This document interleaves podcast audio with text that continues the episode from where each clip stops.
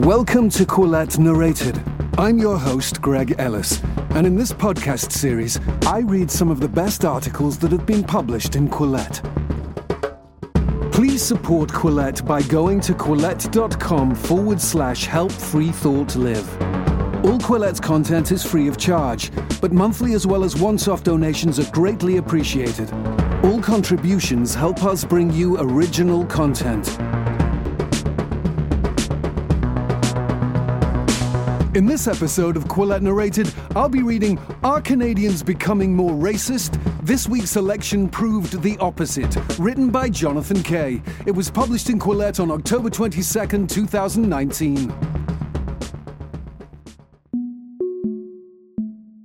Citizens don't feel safe as hate fills Edmonton's streets proclaimed the Toronto Star on April 20, in reference to a gathering of Albertan white supremacists.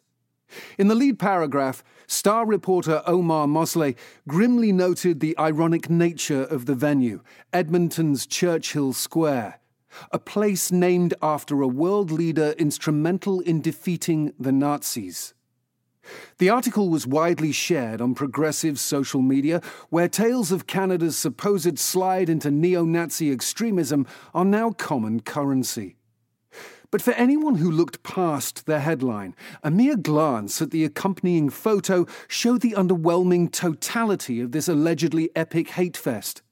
About a dozen random locals, surrounded by a number, a large number, of counter protesters and curious onlookers, plus a sizable detachment of police officers keeping order. Even if one accepts the Star's generous tally of right wing protesters, about 15 people, the conceit that hate fills Edmonton streets was ludicrous. There wasn't even enough haters here to fill a parking spot. The fact that such an article could appear in Canada's biggest newspaper helps explain the hysterical tone suffusing our just concluded federal electoral campaign, in which Justin Trudeau's incumbent Liberals lost the popular vote to the opposition Conservatives and got knocked down to minority parliamentary status. As I wrote recently in Foreign Policy magazine, many of the big substantive issues that traditionally have divided Canadians separatism, free trade, interprovincial payments weren't on the table during this election cycle, and so much of the campaign discourse devolved into vacuous fearmongering. The Liberals, in particular, fell back on the ludicrous claim that a Conservative government would outlaw abortion and gay marriage while making common cause with fringe racists. In what arguably constitutes the absolute low point of the campaign, an advisor to Trudeau offered a widely panned tweet suggesting that a photo of Conservative leader Andrew Scheer shaking hands with an outdoor worker wearing standard reflective work attire was a dog whistle to racists. How easy it was for Liberal supporters to forget that just weeks earlier it had been Trudeau, not Scheer, who was seen on a 1990s era rafting video decked out in blackface, playing the part of Jim the Slave in an apparent reenactment of Adventures of Huckleberry Finn. This marked at least the third documented instance of Trudeau in blackface, though the Prime Minister himself says he simply cannot remember how many times he's done this. Jason Kenney tweeted, Sad to see what's happened to the once great Liberal Party. Justin Trudeau's top advisor thinks a working guy wearing a mandated safety vest is a Nazi dog whistle. A world away from Jean Chrétien praising the dignity of work. Trudeau came to power in 2015 as a unifying left centrist. During the first half of his mandate, he applied an admirably steady hand while guiding Canada through a potentially catastrophic trade crisis with the United States, and most observers, including me, had him as a shoe in for easy re election.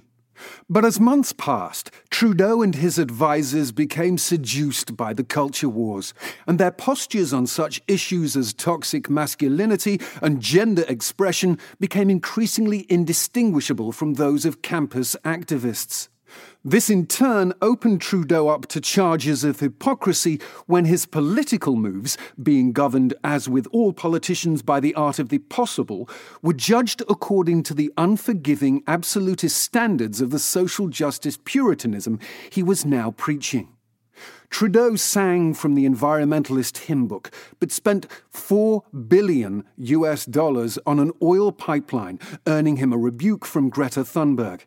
He promised to bring about reconciliation with indigenous people, but then fired his indigenous justice minister when she rightly blocked his plans to coddle a politically influential engineering firm facing criminal charges.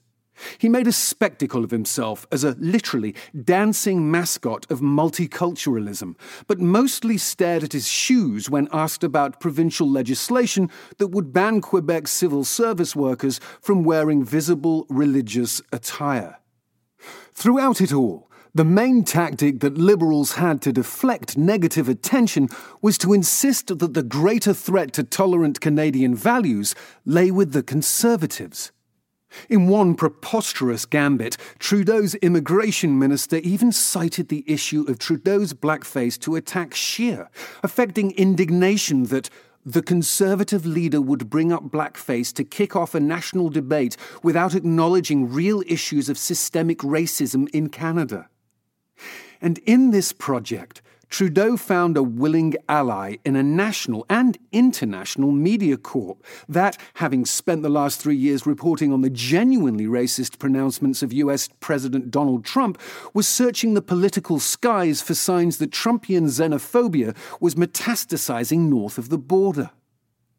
From a partisan perspective, yesterday's election results seemed to disappoint almost everyone. The Liberals were knocked down to a minority. The Conservatives lost their shot at governing despite facing a weakened, scandal plagued PM. The left of Liberal New Democratic Party, NDP, and Greens both failed to make the quantum leap that some polls had predicted. Only the Bloc Québécois, BQ, a regional separatist party once given up for dead, had reason to pop a champagne bottle or two. But the big story for anyone who took seriously the pre election social panic over allegedly epidemic levels of Canadian hate and bigotry was that the only well known party that offered anything close to an anti immigration agenda, Maxime Bernier's People's Party, got just 2% of the vote.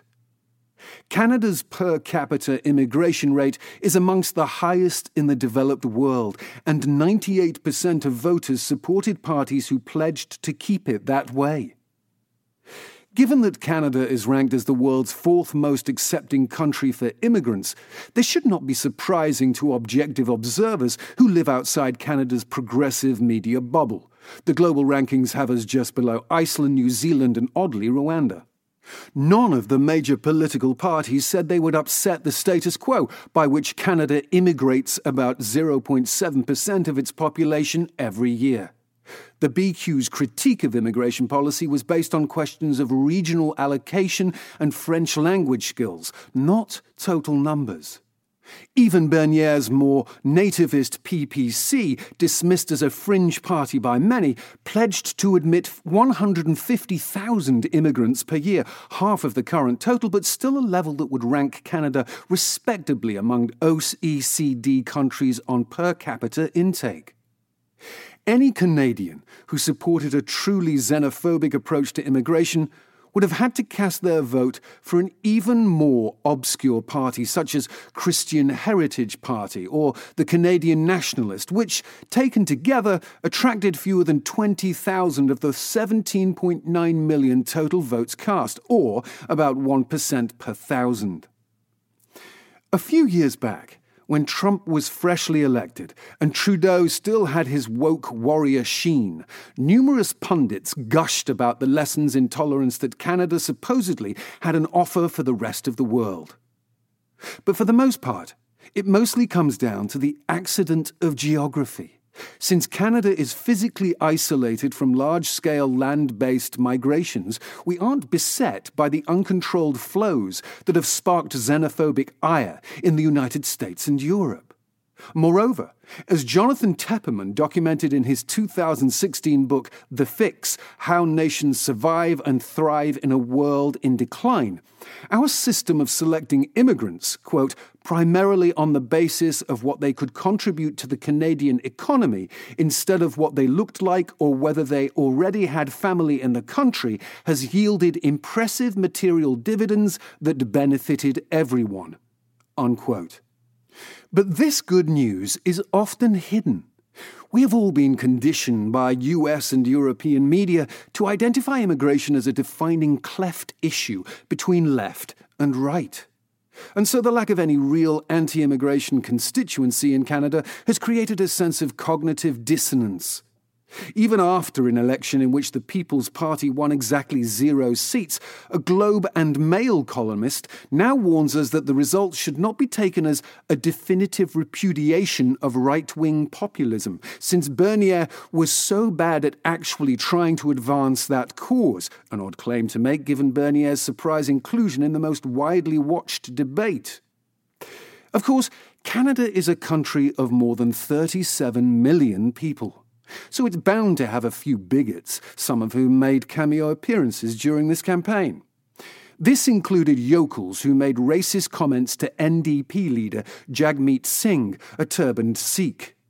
But even this became a good news story as Singh's lucid and humane approach to these scattered episodes went viral and became a powerful earned media signal booster for his own political brand.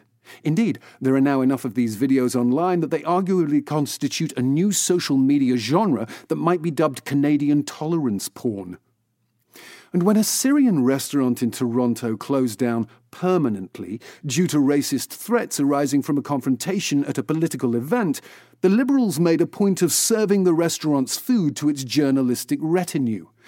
As of last reports, the restaurant is now back in business. Perhaps the most powerful rebuke to fearmongering is the array of faces featured on the election signs now being picked up from lawns all over Canada. All of the major parties featured a wide diversity of candidates, including the Conservative parties.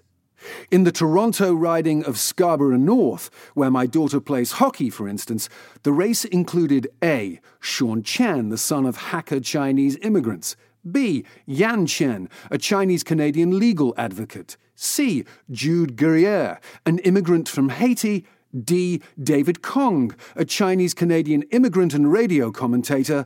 And E. Avery Velez, a self described non binary trans queer indigenous activist feminist and Newfoundlander. Can you guess which one of these candidates ran for Bernier's PPC? The correct answer may be found here in a tweet by Tahir Gora. If a People's PCA candidate at Tara Doss, former refugee from Zimbabwe, is labelled as Nazi scum in Canadian politics, then we should be worried by growing intolerance of extreme left in our political arena. End tweet. But my favourite example comes courtesy of the PPC candidate in my riding, whose campaign signs were spray painted fuck off Nazi scum by Antifa supporters. Just a few years ago, one might imagine that the presence of such graffiti really might signal a political candidate with genuinely fascistic tendencies. But in 2019, we know better. The PPC candidate in question, Tara Dos Remedios, is a Sri Lankan born woman who arrived in Canada as a refugee. If this woman of colour is what passes for a Nazi in 2019, then Canada is surely one of the luckiest nations on the planet.